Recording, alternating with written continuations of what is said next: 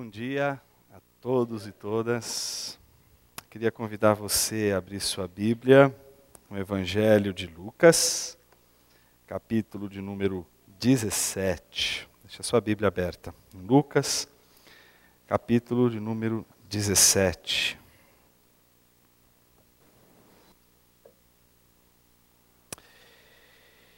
Nosso tema nessa manhã é a ofensa da inutilidade.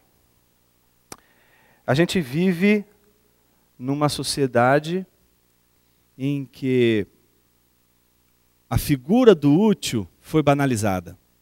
Vivemos aquilo que se chama de a banalização da utilidade.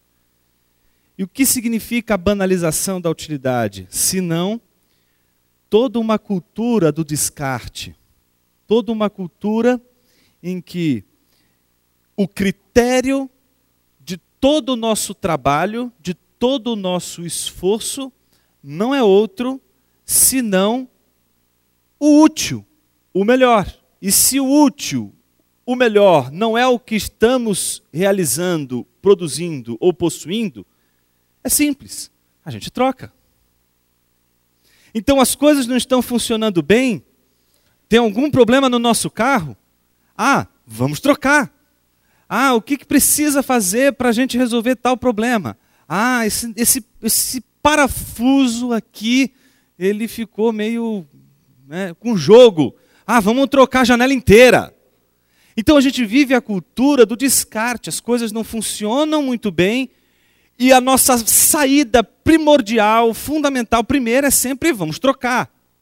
Eu me lembro que uma das coisas que mais me surpreendeu quando eu morei na Alemanha foi, em especial com o proprietário da casa onde a gente morava, foi o cuidado que ele tinha com absolutamente tudo. Então, por exemplo, se em determinada situação o aquecedor da nossa casa não estava funcionando, então, olha, puxa vida, o aquecedor aqui não está funcionando, como é que a gente faz para arrumar? Ele vinha, olhava, não trocava o aquecedor. Tinha que dizer que isso aqui tem que funcionar. Então ele quebra a cabeça para saber onde é que está o problema. Ah, não precisa trocar o aquecedor.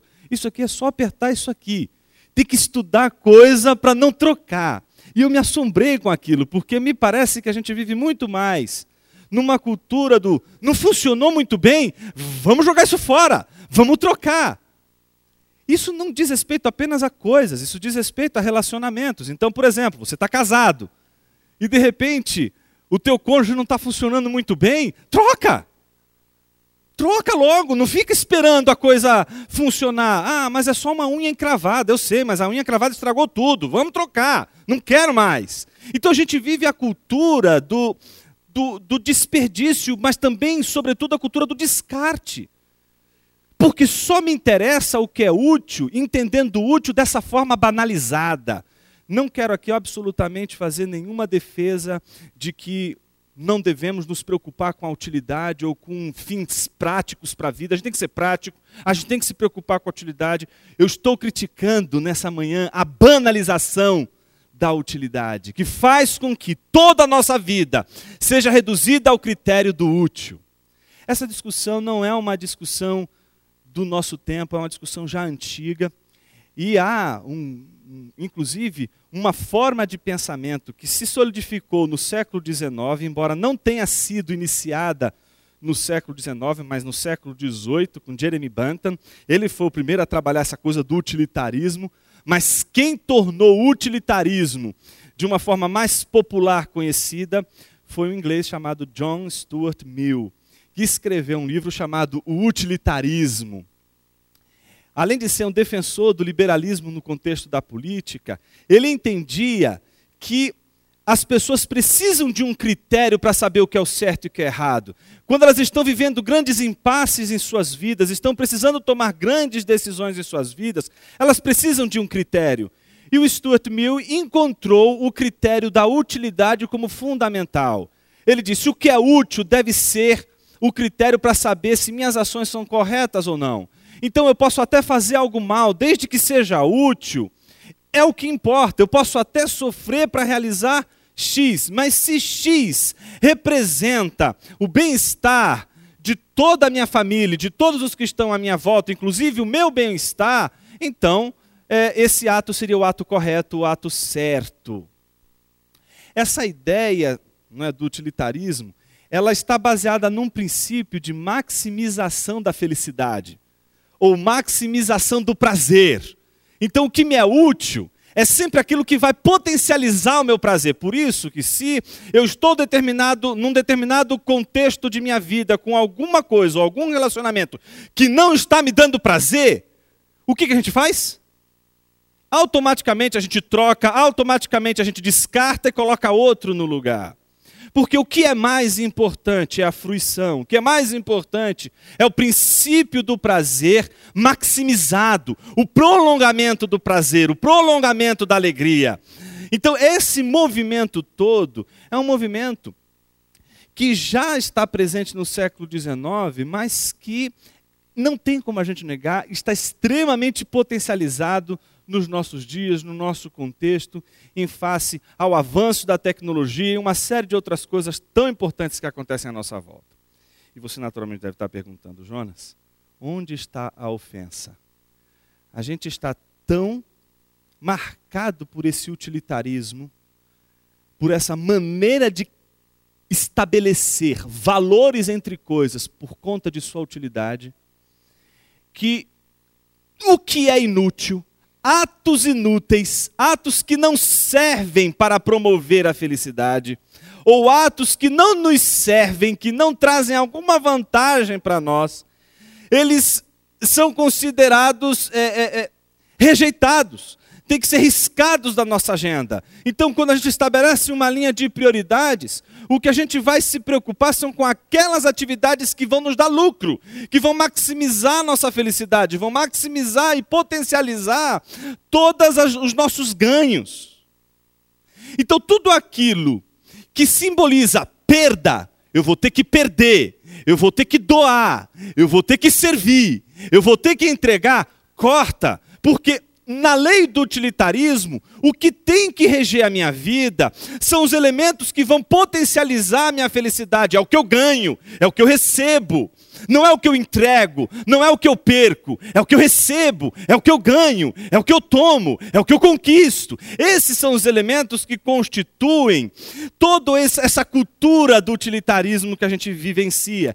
E, meus queridos, eu acredito que isso também influencia a nossa espiritualidade. A espiritualidade também é afetada por conta do utilitarismo. Veja só, faço perguntas muito simples.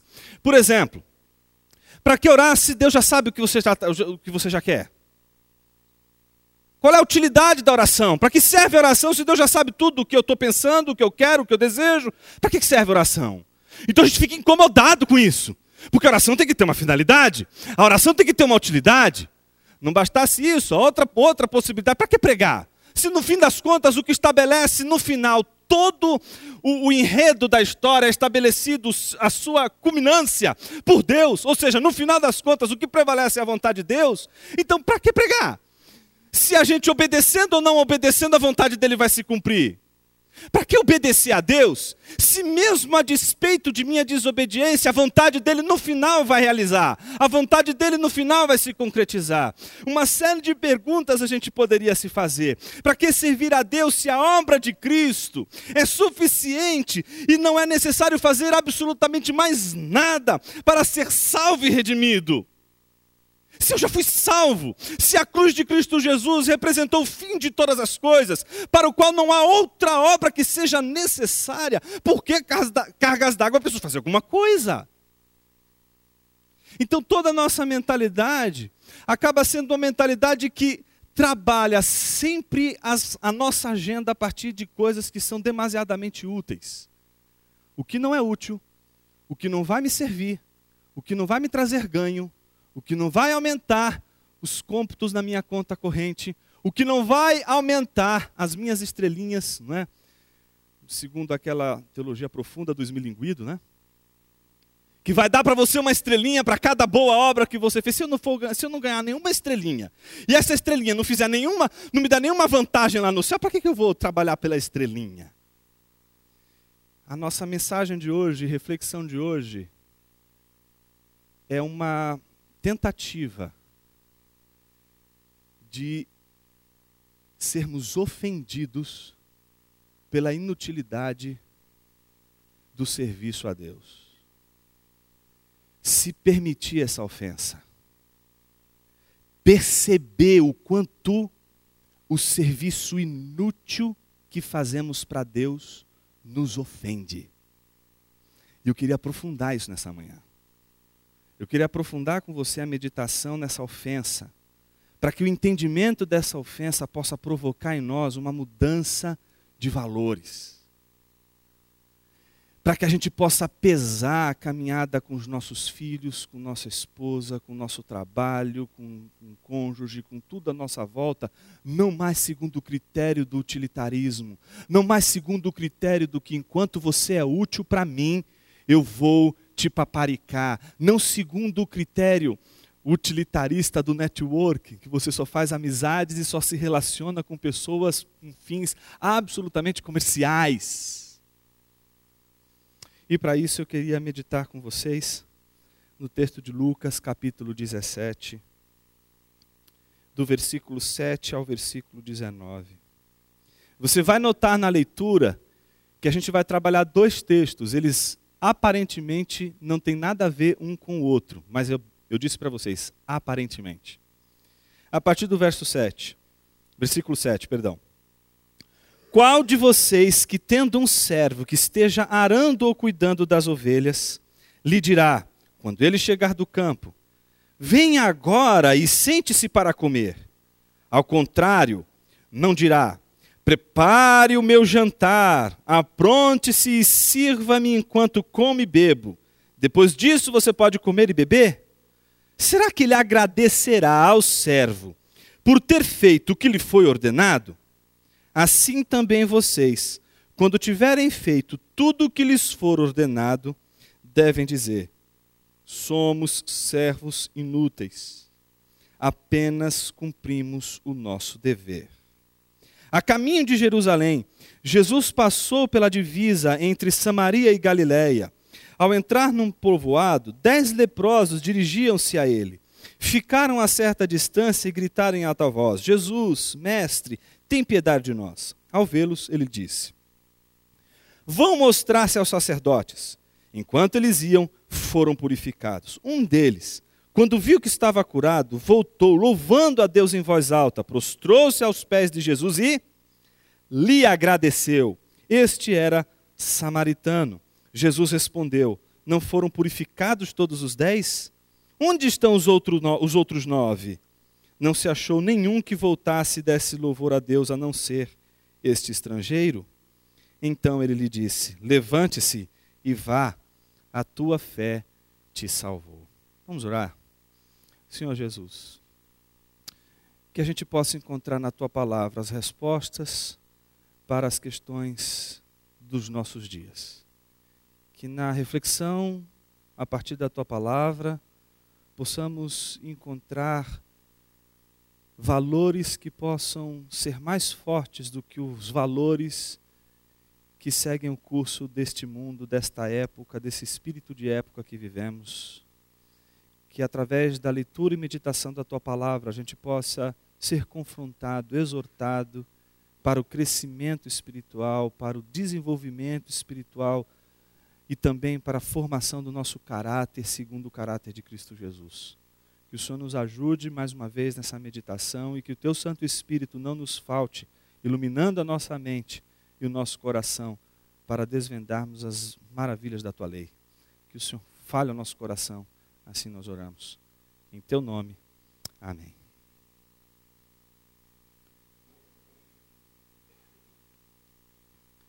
Uma das coisas interessantes quando a gente lê a Bíblia, principalmente os evangelhos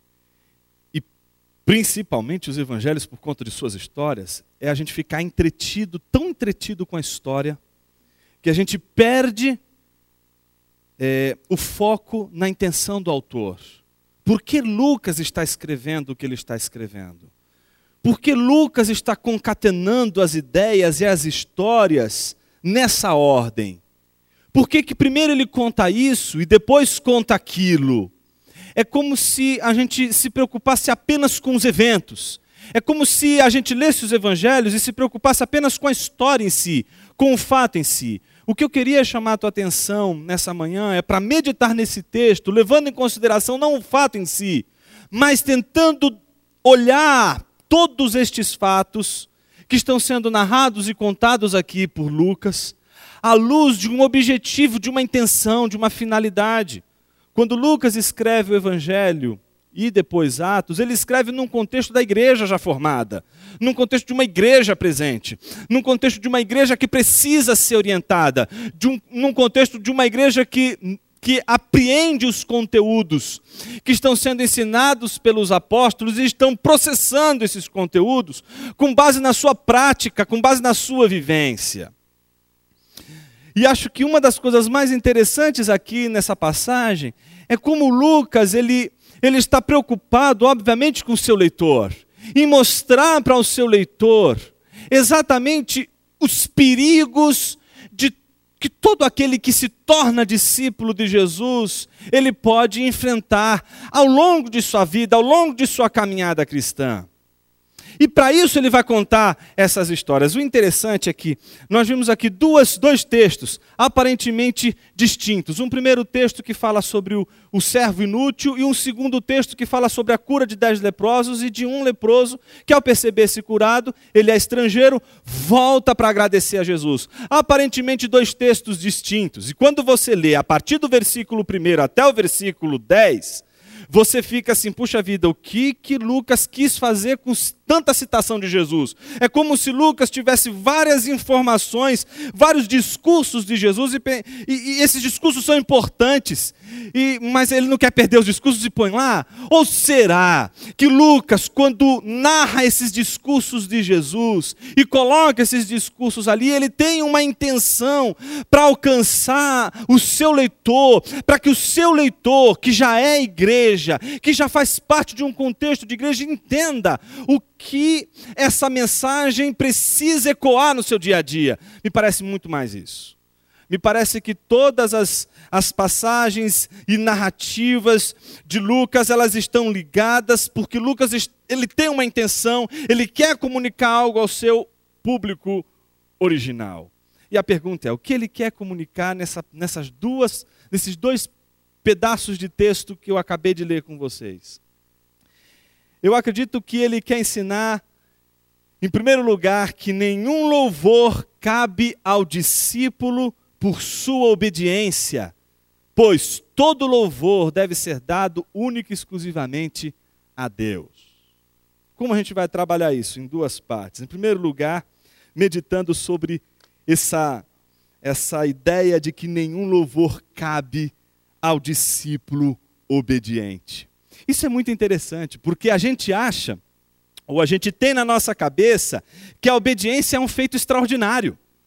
Então, desde Adão, alguém que obedece a Deus está, então, realizando um feito que merece louvor, que merece aplauso. É como se, diante da tentação, você vencesse a tentação, precisasse de um exército aplaudir você e dizer, irmão, você conseguiu.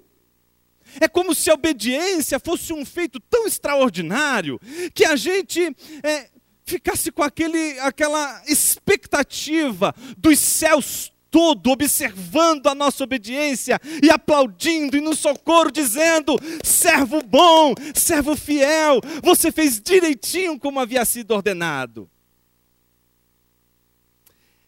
Parece que a gente pode correr esse risco de achar que o nosso cristianismo decidido, como vai dizer Bonhoeffer num livro chamado Discipulado, e que ele vai se dedicar a falar sobre obediência simples, ele é um motivo para que a gente possa receber inclusive as bênçãos de Deus, o aval de Deus e o louvor de Deus pela nossa obediência e pela nossa resposta positiva ao chamado de Deus.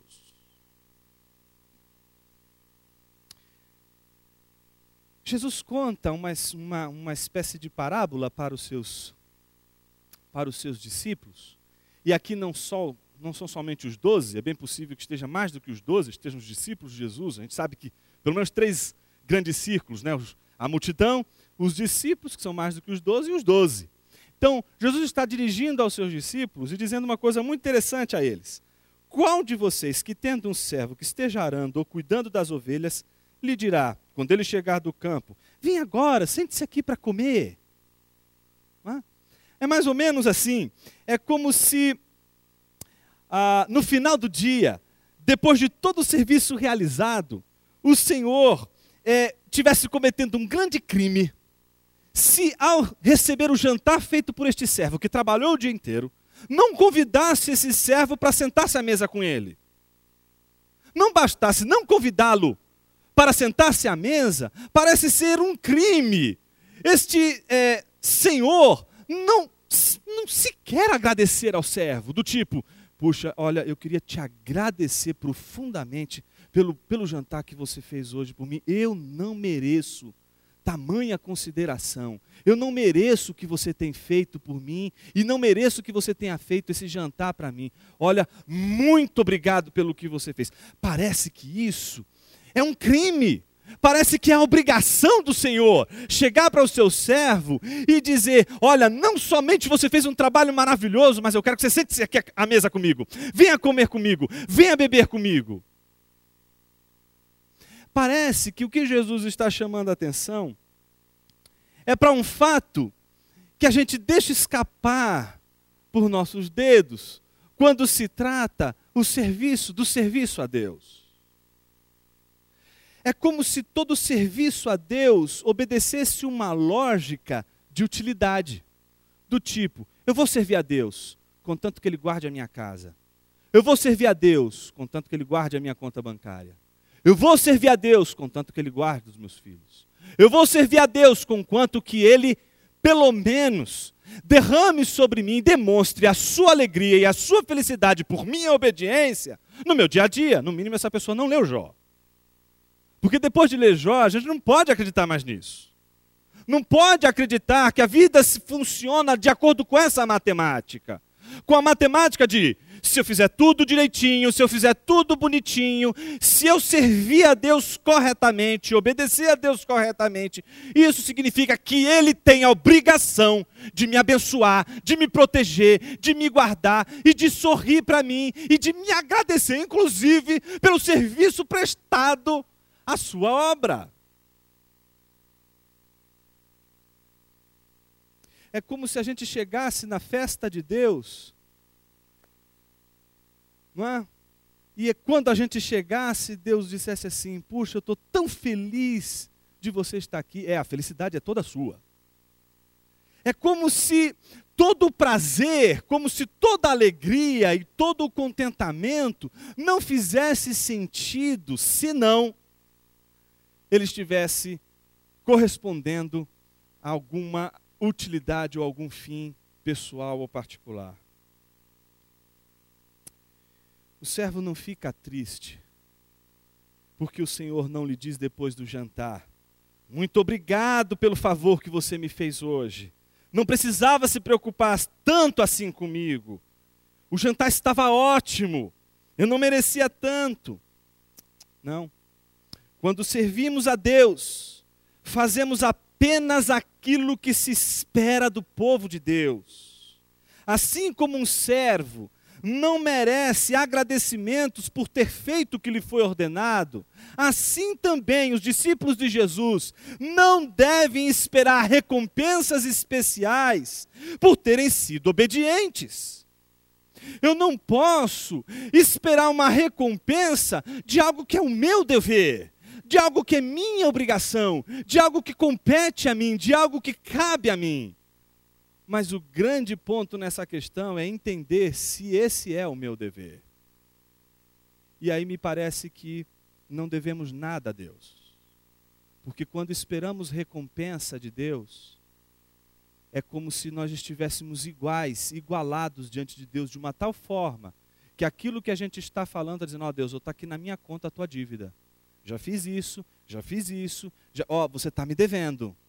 É como se as nossas ações e os nossos serviços prestados a Deus fossem uma espécie de garantia, não só de nossa piedade, mas de que Deus tem que cumprir a parte no acordo. eu faço as coisas direitinho, obedeço e ele me recompensa.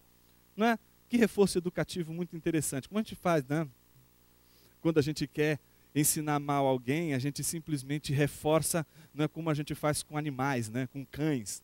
Não é? A gente faz esse reforço habitual, não é? Como se como se fosse uma espécie de focinheira, como se fosse uma máquina que a gente põe em pessoas para fazer com que pessoas em determinado contexto tenham determinados hábitos que elas não teriam por vontade própria.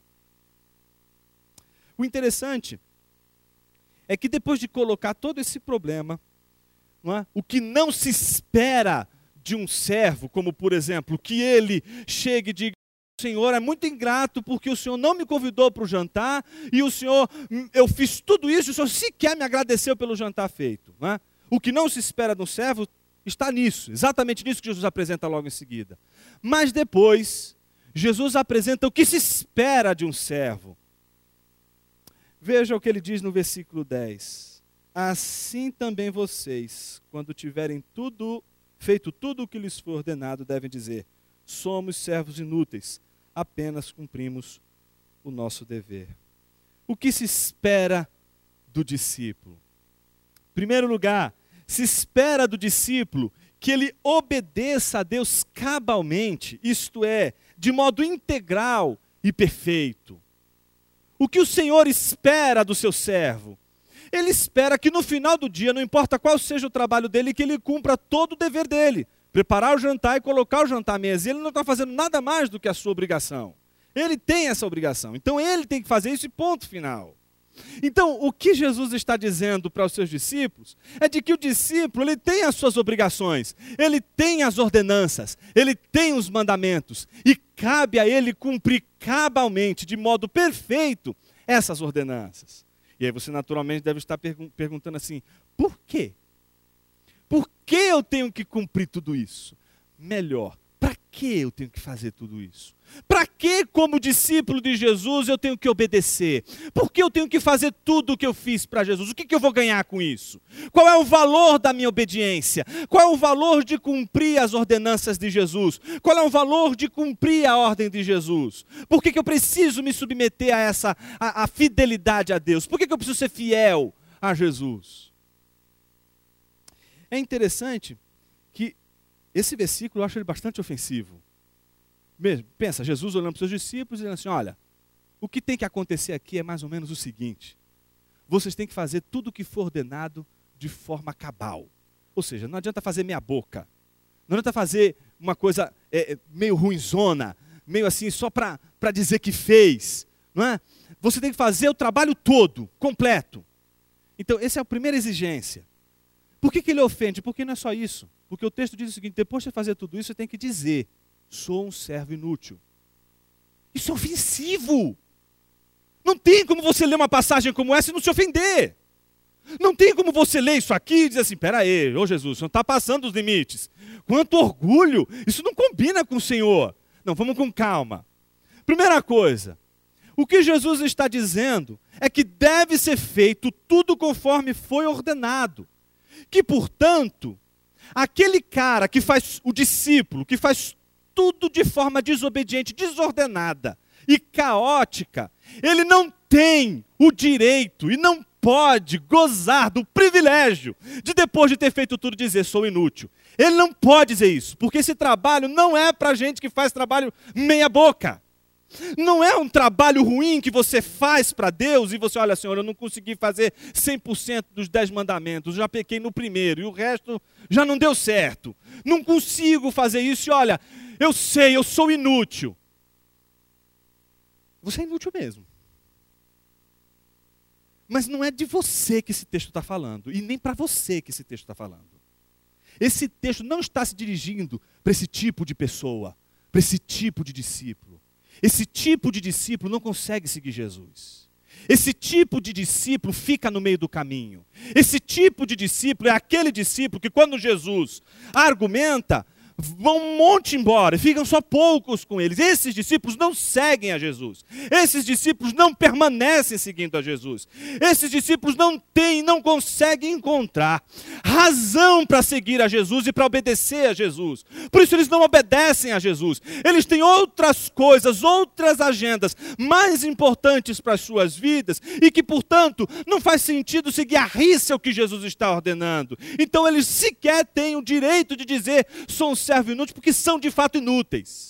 E para estes, esse texto não serve. Esse texto não é uma desculpa para quem faz o trabalho do Senhor e a obra de Deus relaxadamente. Esse texto não é para você. Você não pode dizer no final de tudo, sou um servo inútil, porque o primeiro requisito você não cumpriu. Você não fez conforme foi ordenado. E é só depois de fazer conforme foi ordenado que Jesus está dizendo que você, discípulo fiel e amoroso a Deus, poderá ter o direito e o privilégio e a grandeza de dizer, sou um servo inútil, não porque eu fiz um trabalho mal feito, não porque eu fui negligente, não porque eu sou uma pessoa desastrosa, olha como eu faço as coisas ruins e sou inútil, não, mas porque você seguiu à risca a doutrina, porque você fez o que foi ordenado, então você tem todo o direito de chegar diante de Deus e dizer, sou um servo inútil.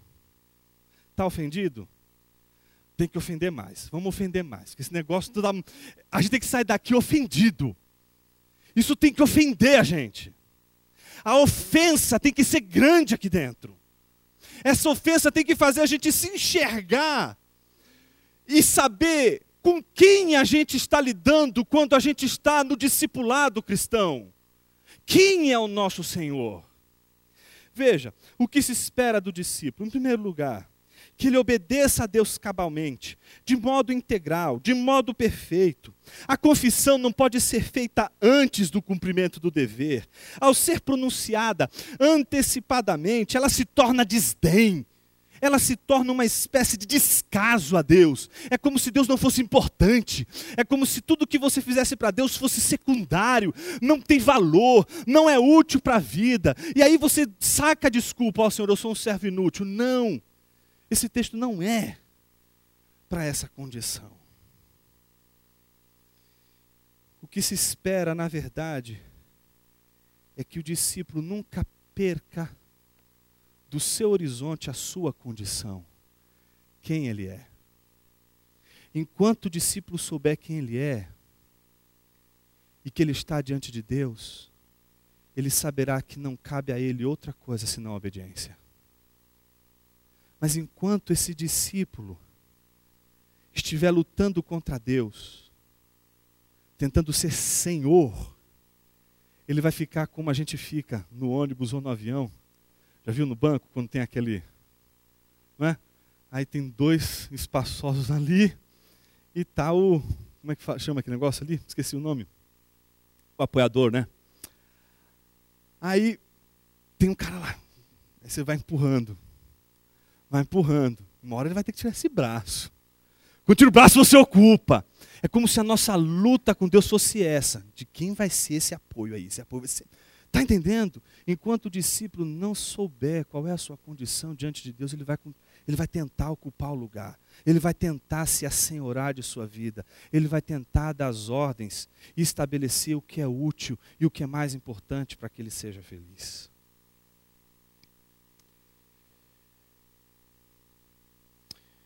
O que se espera do discípulo? Que ele confesse sua inutilidade. Isso é tão interessante. Essa ofensa tem que ir mais a fundo. Por quê? Não basta você ter que fazer tudo conforme ele ordenou, né? Você precisa dizer, sou um servo inútil. Não é ele que olha você fazendo tudo o que você faz e diz, mas tu é um inútil mesmo, né? Não. Não é ele quem chega à convicção da sua inutilidade. Não é ele que tem que olhar para você e dizer assim, você é inútil. Isso não faz parte do feitio do ser de Deus. Não é Deus quem, diante da nossa obediência integral, vai dizer, você é um inútil. Quem tem que dizer e chegar a essa conclusão, depois de ter feito conforme tudo o que ele havia ordenado, somos nós. Isso tem que nos ofender. Porque a pergunta é, por quê? Por que eu tenho que, depois de fazer tudo bonitinho, ainda sou eu que tenho que dizer que sou inútil? A pergunta é, por quê? Nós já vimos que nós não podemos chegar à conclusão de que somos inúteis porque somos desastrados, porque somos desobedientes ou porque fazemos tudo errado. Mas que devemos chegar à conclusão de que somos servos inúteis justamente na obediência, justamente quando fazemos o trabalho de Deus como ele deve ser feito. Porque aquele que confessa a sua inutilidade não confessa a partir de suas falhas. A rigor, os servos falham. Nós falhamos no discipulado.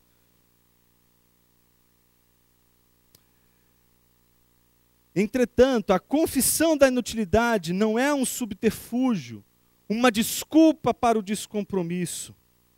É apenas uma maneira de entendermos o que significa servir a Jesus. E talvez seja interessante para entender tudo isso, o que Lucas narra logo em seguida.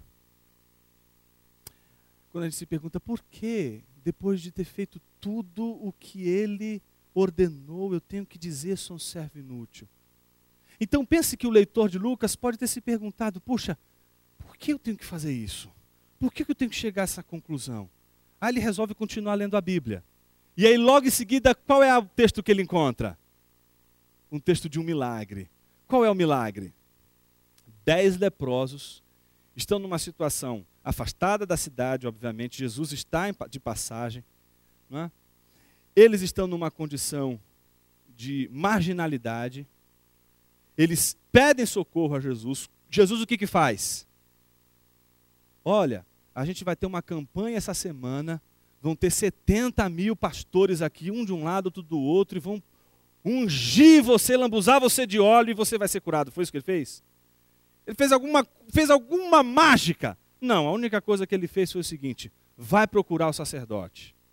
Por quê?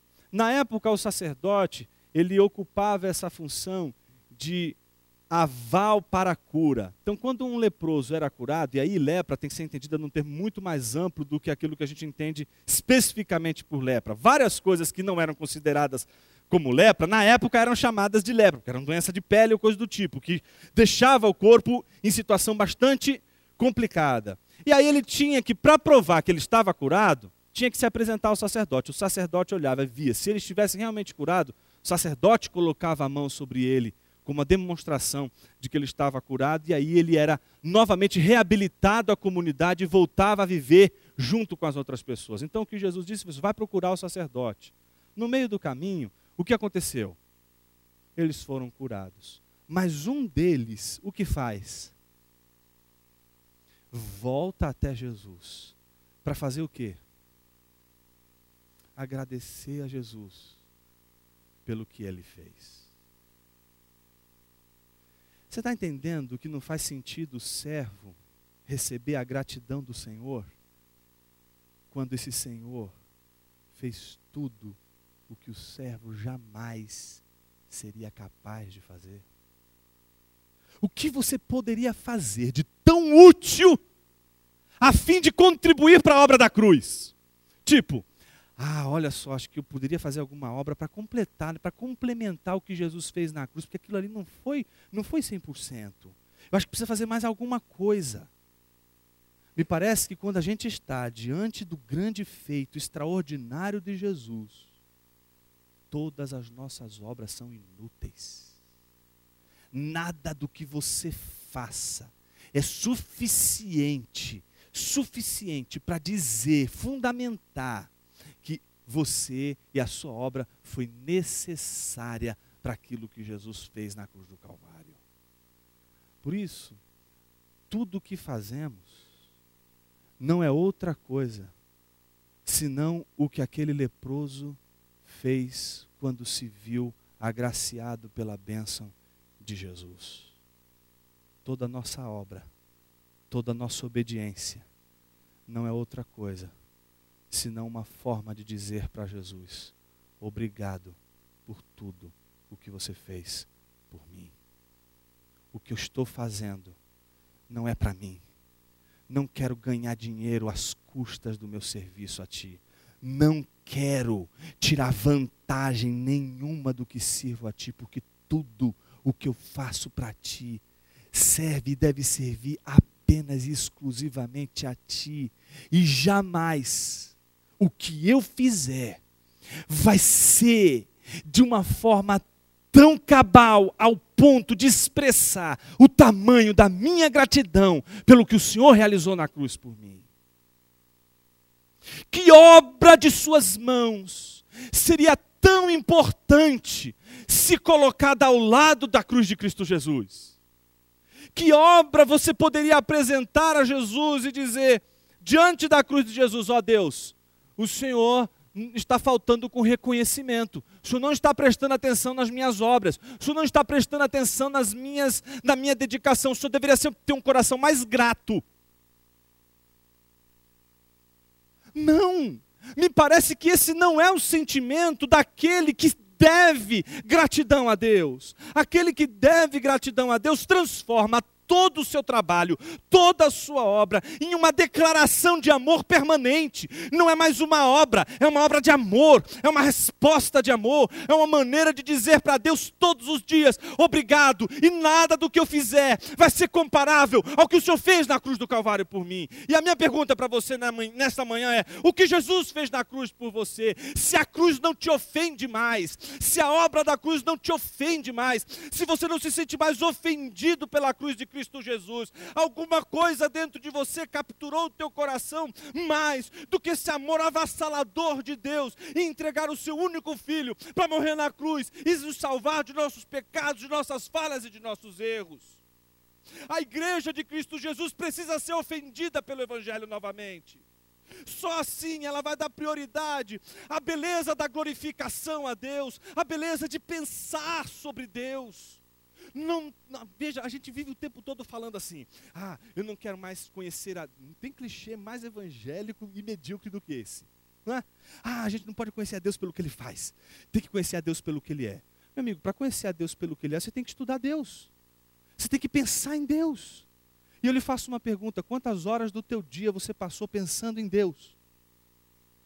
Jonas, eu passei 3 horas pensando sobre a imutabilidade de Deus. Jonas, eu passei 3 horas tentando pensar a riqueza que significam os atributos de Deus. Passei o dia inteiro pensando na graça, no amor de Deus, através das escrituras, lendo teologia sistemática, dogmática, doutrina. Passei horas me dedicando para pensar sobre Deus. A gente diz o tempo todo que a gente quer amar a Deus não pelo que Ele faz, mas pelo que Ele é. Mas somos completamente desinteressados por Deus, não nos interessamos por Deus, e a prova do nosso desinteresse está exatamente pelo fato de que nossos templos estão abarrotados, quando todos os sermões e todos os movimentos são movimentos para oferecer alguma coisa, para abençoar, ou para substituir, ou para trocar em nossa vida escangalhada, ou nossos bens escangalhados, destruídos e que precisam ser trocados e modificados. Em algum momento de nossa vida, o Evangelho tem que ofender. Porque é essa ofensa que vai fazer a gente saber o lugar de onde Ele nos tirou. Onde você estava quando Jesus te tirou? De onde Jesus te tirou? Qual foi a lama que seus pés estavam presos e não conseguia soltar, e dali Ele te tirou? Todas as vezes que faltar em nossa memória a obra de Cristo Jesus e o que Ele fez na cruz, a gente vai sempre achar que as nossas obras merecem reconhecimento, de que a gente precisa fazer alguma coisa para que a gente possa ser reconhecido por Deus e possa ser aceito por Ele. Mas a maior obra Jesus realizou na cruz. Ele nos aceitou naquela cruz. E tudo que a gente faz não é mais esperando dele a gratidão pelo que fazemos, porque a gratidão é nossa. Nós somos gratos por um Deus tão grandioso ter nos amado em toda a nossa impureza em toda a nossa condição má, e enviado o seu Filho para morrer por nós, nos salvar dos nossos pecados e nos levar novamente para a comunhão com Deus. Jonas, o que poderíamos fazer e que seria útil para Deus depois de tudo o que Cristo fez? Somos inúteis para Deus. E Ele prova para mim e para você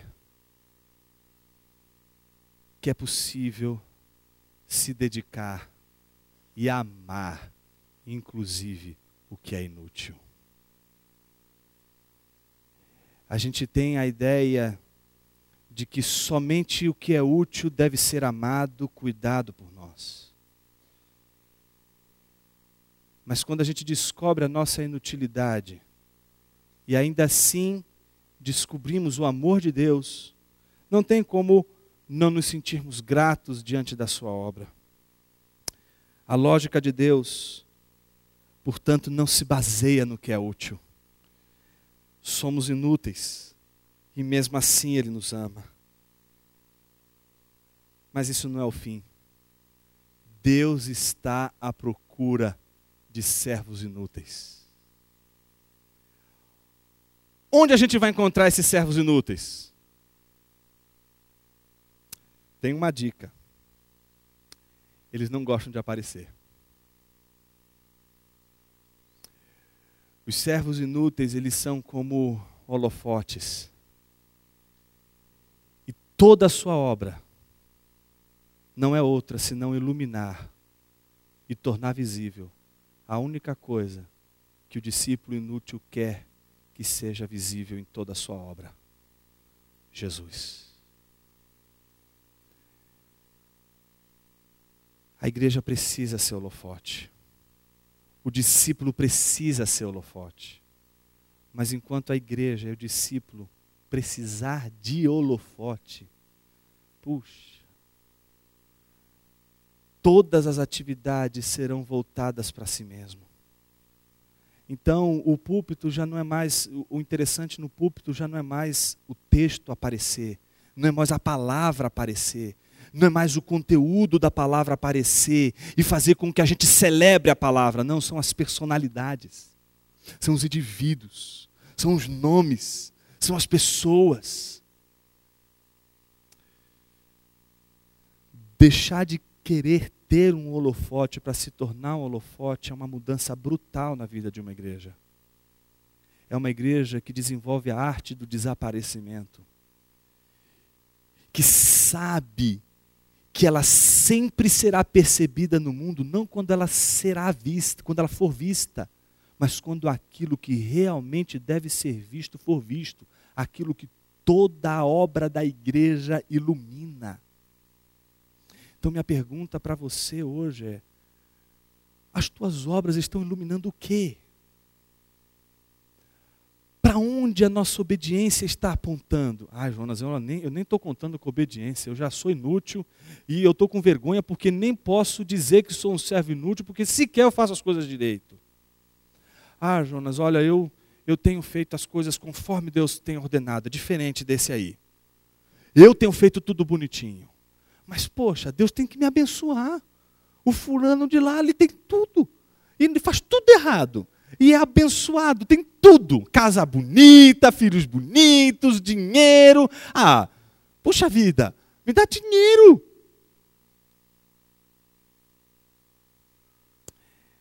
Acho que a gente precisa rever os nossos valores. E rever o que Jesus fez na cruz. Porque todas as vezes que a gente olha para a cruz de Cristo Jesus, é impossível você achar demasiadamente grande o que Deus está te pedindo. Diante da cruz de Cristo Jesus, nada do que Ele nos pede será tão doloroso, tão impossível de correspondermos. A pergunta é: por quê? Por que não servimos a Deus? Porque a gente transforma todo o movimento de espiritualidade num movimento de, eu estou buscando uma espiritualidade, porque eu preciso, sabe, no começo da semana ter uma coisa aqui para me animar. Porque o meu trabalho é muito pesado. Eu chego na igreja, ó, eu descarrego as tensões. Então, olha, é uma terapia chegar na igreja. Eu chego na igreja, vem um louvor, eu solto todos os demônios vão embora, segunda-feira é uma bênção na minha vida. Isso aqui não é uma clínica de terapia, nada contra a clínica de terapia, acho que a gente precisaria procurar a pessoa certa para isso. Aqui, a gente está numa outra condição. A igreja não é um sistema terapêutico meramente para você se livrar das suas ansiedades, para você na segunda-feira começar o dia bem. Ah, mas Jonas, acontece isso? É claro que acontece, eu não duvido que aconteça isso. Mas olha, eu vou contar para você que eu conheço um monte de amigo espírita ateu que faz um monte de coisa doida, que diz a mesma coisa. Olha, segunda-feira eu estou muito bem, eu estou super feliz, então a diferença não é essa. Onde está a real diferença? No discipulado. Deus não quer uma comunidade de esotéricos. O que Deus quer é uma comunidade de discípulo. E o discípulo tem o Senhor. O discípulo sabe quem é o mestre. E por isso o discípulo, não só sabendo quem é o mestre, percebendo-se devedor do mestre, segue o mestre. Não porque o mestre mandou, mas porque é a única maneira dele poder demonstrar gratidão e amor por tudo que ele fez. Dos 10, apenas um. Então me parece que não é uma inclinação geral à ofensa da inutilidade. Meu desejo é que você saia daqui bastante ofendido. E que essa ofensa que vem da palavra de Deus possa provocar uma reflexão no teu coração como tem provocado no meu. Quais as suas intenções em servir a Jesus? Por que você serve a Jesus? Para que você vai à igreja? Para que você quer viver numa membresia? Por que você quer fazer parte do corpo de Cristo? Por que você acredita na igreja? Por que você frequenta uma comunidade de pessoas que servem a Jesus? Ou deveriam servir a Jesus?